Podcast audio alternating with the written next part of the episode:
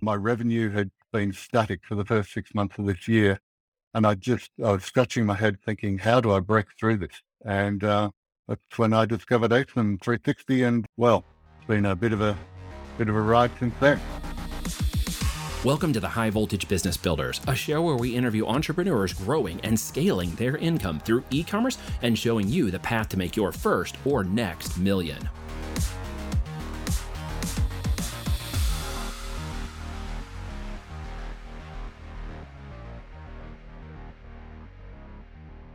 All right, folks, welcome back to the High Voltage Business Builders podcast. I'm honored today to spend a little time with one of my clients, David, who's going to talk to us today about his experience. And as always, because this is a bit of a case study, a bit of a student conversation we're going to have here today, I want to ask David, as I always do to everyone, were you coerced, manipulated, paid, or incentivized, or otherwise showed up of your own free will to have this conversation with me today? Absolutely not incentivized and happy to be here. Very good. Thank you for that. I appreciate that. I want to keep full transparency with you. Anything you share, obviously, will be up to you what you would love to speak today about. I think it's important for folks to hear the story. So why don't you tell us a little bit of your story, how maybe you know who you are and how you got to even be in the idea of starting on Amazon selling, and then we can take it from there. How about that? Absolutely. So I started with Amazon back in 2018. I did a program here in Australia, and like a lot of students of Amazon, I messed around for the first year of a year and a half trying to work out what was the right product for me, what niche should I go into. Tried out a few products uh, which didn't really work, and then actually stumbled across a product in the home textile niche. Stumbled across it actually using helium 10, showed some potential. So I launched that product with six SKUs, three color and size variations, and it seemed to do okay. My manufacturer was telling me that you're selling it too cheap. You're selling it too cheap. You won't turn a profit. And he was right. Okay. Um, but the brand grew and it seemed to get some traction. And I built that brand at this point in time. I think I've got about 105 SKUs now. So we've got multiple products, multiple variations. It's a bit, can be a bit of a handful at times, but we have been able to elevate our price over time from that starting point of averaging around $100 per unit to we now average around 160 to 170 dollars per unit. Excellent. Hmm. Excellent. So anybody who says you can't raise your prices on Amazon or you're locked into a specific area, do you believe that anymore? Absolutely not. I had to raise my raise my prices during COVID for what are obvious reasons to us, but maybe not everybody. Shipping went from you know four or five thousand dollars a container from China to West Coast to twenty five thousand dollars per container. My cost of product went up 20%.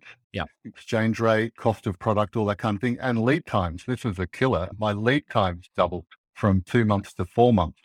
Yeah. Because our fiber is made in Europe and then we do the manufacturing in China and then it comes to the US. So all in with shipping, dock to dock, you know, you're looking at five, sometimes close to six months lead time.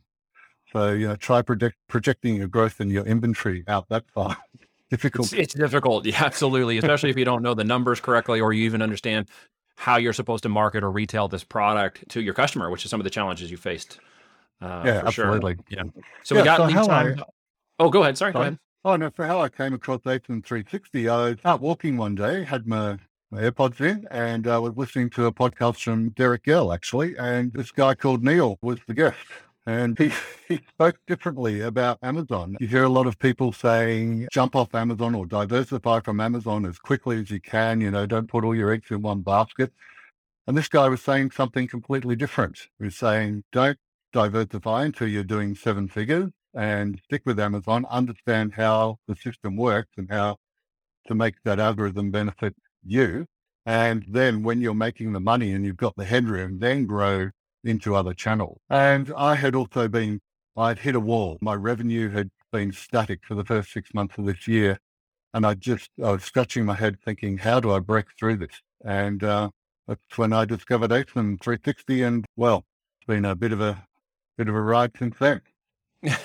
so when you say a bit of a ride, and just so people are clarifying, ASIN 360 is the actual training week, but there are other components to what we do. I just want to clarify the differences between Voltage and ASIN 360 because the branding and people might go, hey, what, what is that? Because I've never heard of that before. But when you learn to execute that differently over the last six months, what what has been revealed to you? What was like go through the details with me for a minute on this because some may think it's Mhm. technology some may think it's mindset some may think it was just business some may think it was algorithmic or something we did magically in the wizardry of amazon like what what was it for you because this may be a little different for others who are listening Well, it's a combination of all of that. I mean, when I first had my interview with you to onboard to the, or to consider onboarding to the program, uh, you talked about Amazon being a river and that I was stuck in a certain position within that river and I needed to do things differently to grow. So the, the big things for me have been, first of all, the approach, the mindset towards PPC. That's been a big one. I'm now spending a lot more money on PPC, but as a result, my organic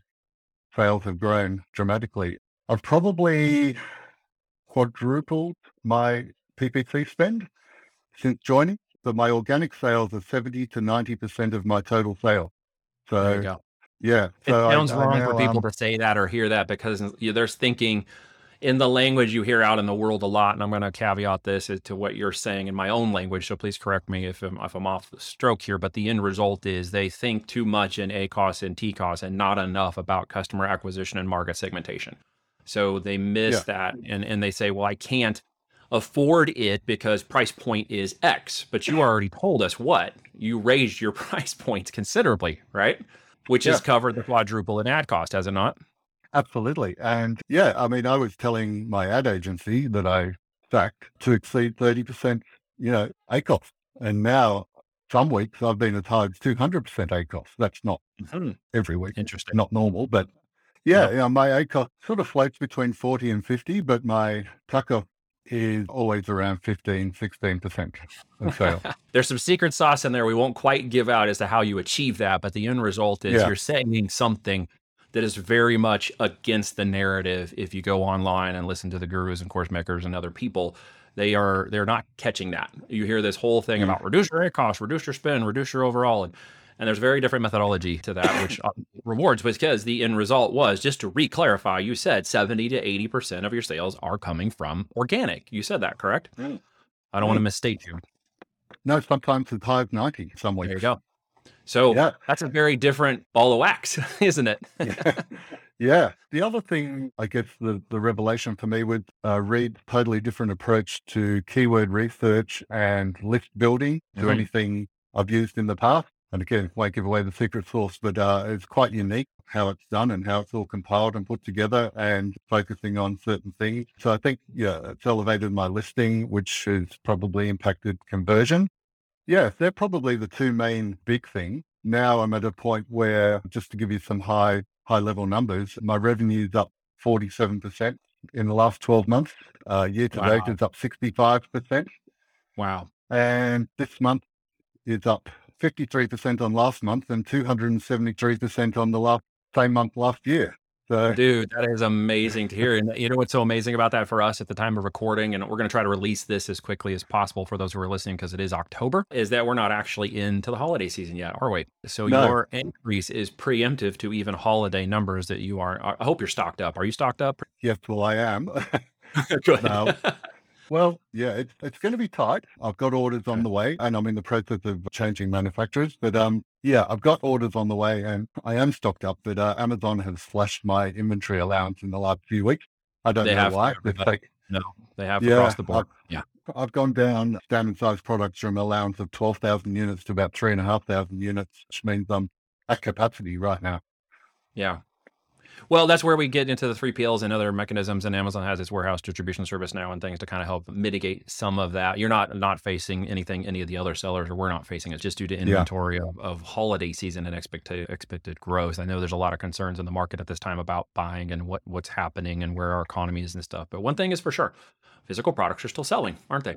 Oh, absolutely. My sales have gone nuts this month. I was a bit low last month because I did stock out of a few things, but um, yeah, sales are going nuts this month. That's for sure. So one of the things everybody wants to go after, and if you're a business person, this is going to make sense. And I know you know this now because you clearly know your numbers, not in a revenue sense, but in a profit sense. Where are you holding roughly about at triple net with your business right now?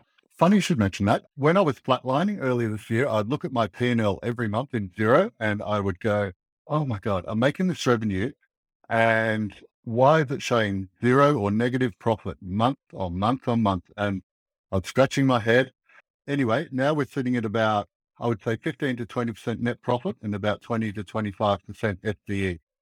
There you go. That's the most powerful number I want to hear today. You could say revenues, Mm. but who cares at the end of the day, right? It's what you're Yeah, actually taking home exactly. now and you weren't taking home now.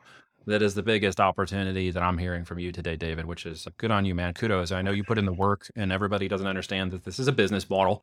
This is not a side hustle. You're actually putting in the work. And I want people to understand that there isn't some magical, you know, passive automation thing that's happening here, just so we're very clear you followed the plan, you put in the work, you did what you were supposed to do. And I'm really honored to see and, and excited to see the outcome of that because you put in the work. So for you.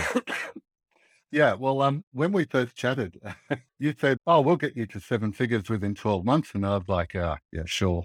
I, I, and I think I said to you eighteen months, and you said, "No, I think twelve months." So if you annualized my revenue over the past five months, I got there within four to five months. I'm sorry, Um, say that again. So I got Did to you- seven figures within four to five months from doing low six figures. and you moved your profit from zero to 15 to 20%, upwards of uh, 25% for your DD. Wow. It was That's probably incredible. negative, to be honest. Yeah. Yeah. Amazing. Amazing. Yeah, next Well- thing I'll have, I'll have a tax bill next, won't I? well, yeah, but yeah, there's pros and cons, right? Uh, taxes Yeah. and death are just one of those objectives. So, what are you what are you focused on next? Obviously, holiday season is coming. We talked a little bit about that at the time Yep. we were, were you know here. But obviously, 2023 is around the corner. Another 12 month cycle is on its way in. What are you doing next? Obviously, scaling, but to what degree? What what's your strategy? What are you currently employing?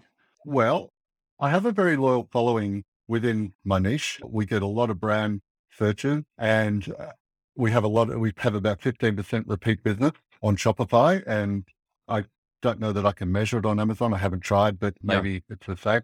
I've got an excellent coach in the system. He's amazing. And we are launching a couple of new products, which hopefully will be big, but within the same niche because we know the niche works. We know there's demand for it.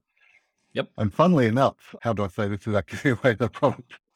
Currently, a statistic that was given to me is 53% of people in the US have their pet sleeping on the bed. And our product is anti-pet hair. It doesn't stick to our product. And I found this out by customers actually writing to me saying, did you know your product does this and that, and you're half the price of that other product? And it's like, wow, this is a whole new part of the niche we can be promoting to. So Yeah, follow the So- customers. Yeah, so we're doing a website rebuild, focusing on that part of the niche, launching new products. We're also last year, no, early this year, we did a big photo shoot and had some really professional product photography done and lifestyle photography done. We'd set up four rooms in our house as studios. We had models, we had makeup artists, we had stylists, and we did this big photo shoot and we've elevated image game dramatically. And now I have retailers approaching me to stock my products. Now, since COVID, you know, all retailers want to be Amazon, so they've all got a dot com platform. So, yeah, it's not like we're putting inventory into their sh- stores, although that might happen over time. They all want us to be on their dot com presence. Dude, that is fantastic. Opening all to alternative channels, and they're coming to you because mm. you stayed focused, and that was really the whole point of our initial conversation was focus. Because it was one of the things I know that maybe you felt others feel that way. Those who maybe want to get big, you know, started or trying to figure out how how would I focus on this with the time and energy required, or they may be trying to run a business and got like you for six or seven months, and suddenly they're flatlining and can't figure out how to get to the next step. What would you tell those folks, David, as we kind of wrap this up here? What would you say to them? I think it's largely mindset, but get a good coach, understand your niche, understand your customer avatar. And if you're stuck and you can't move forward, which I was earlier this year, you, you have to invest in some good coaching without a doubt. Okay.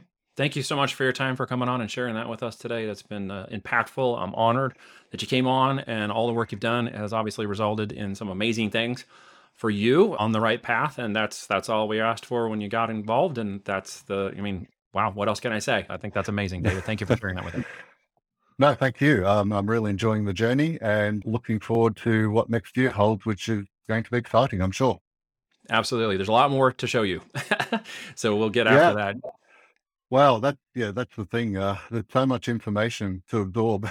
Sometimes my head's like, poof. Well, I got some interesting things for you. So we're going to talk about those next because uh, I'm going to close this down. People, sorry, you can't listen in to what I'm about to tell David. But if you do want to listen in later on, you know where to go. Check it out. David, again, thank you so much for coming on and sharing some information with us today. Thanks for having me, Neil. It's been a pleasure. If you like this episode, please share it with people you think will enjoy it as well. Thank you for listening, and be sure to tune in next week for a brand new episode of High Voltage Business Builders.